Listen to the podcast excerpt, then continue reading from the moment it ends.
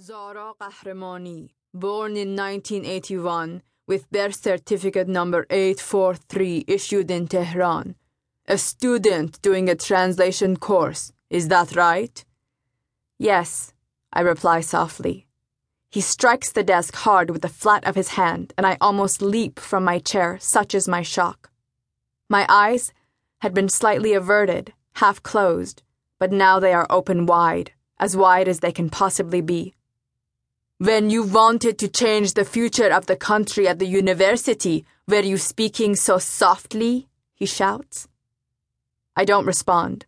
Just for a split second, I shut my eyes and rapidly pray for God to intervene and make me safe.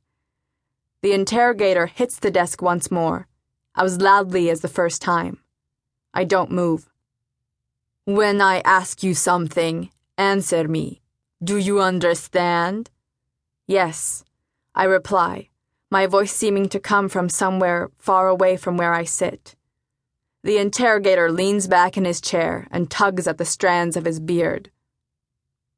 What is your name? he asks when he is good and ready. Zarah Ghahramani, I reply. Full details, he shouts. I swallow to free my throat from the constriction of fear. Zarah Ghahramani, I answer in a voice neither too soft to antagonize this man, nor too loud, for that might make me seem belligerent. I am trying to educate myself in this man's preferences, trying to learn what expression, what tone of voice, what demeanor will placate him just enough to save me from his temper.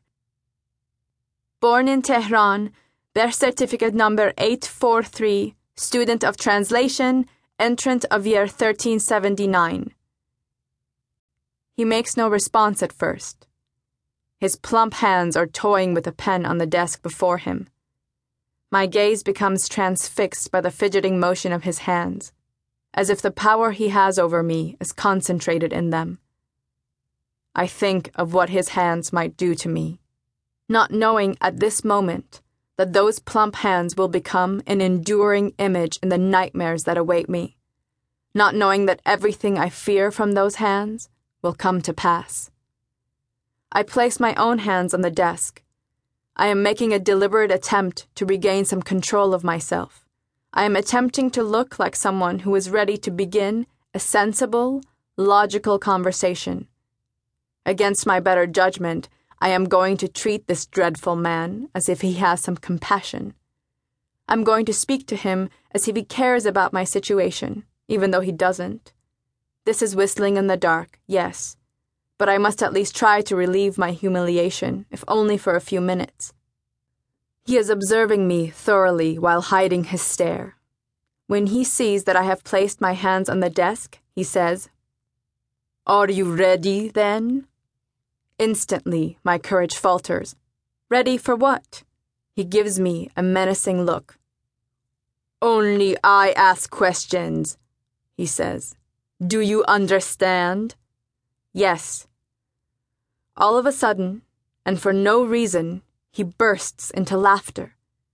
His laugh reminds me of the shabby old man in an Iranian novel by Sadiq Hedayat called The Blind Owl. Hedayat writes that this old man has a laugh that makes your hair stand on end. If I weren't so scared, I would sneer at my interrogator for having adopted so many of the cliched mannerisms of bad guys in books and movies. Do you know why you are here? he says. I don't answer. No, he replies, answering his own question. You don't know, do you? You have to remain here because the country does not need rubbish like you. I shake my head as a sign of disagreement. I merely wish to say that I am not rubbish or anything like rubbish. Even more foolishly, I say, But why? He comes abruptly from behind his desk and shoves his face so close to mine that it is almost touching me. Didn't I tell you? I am the only one who asks questions. I have shut my eyes defensively, as if preparing for a blow. I open them again and feel his spit spraying my cheeks, the foul smell of him.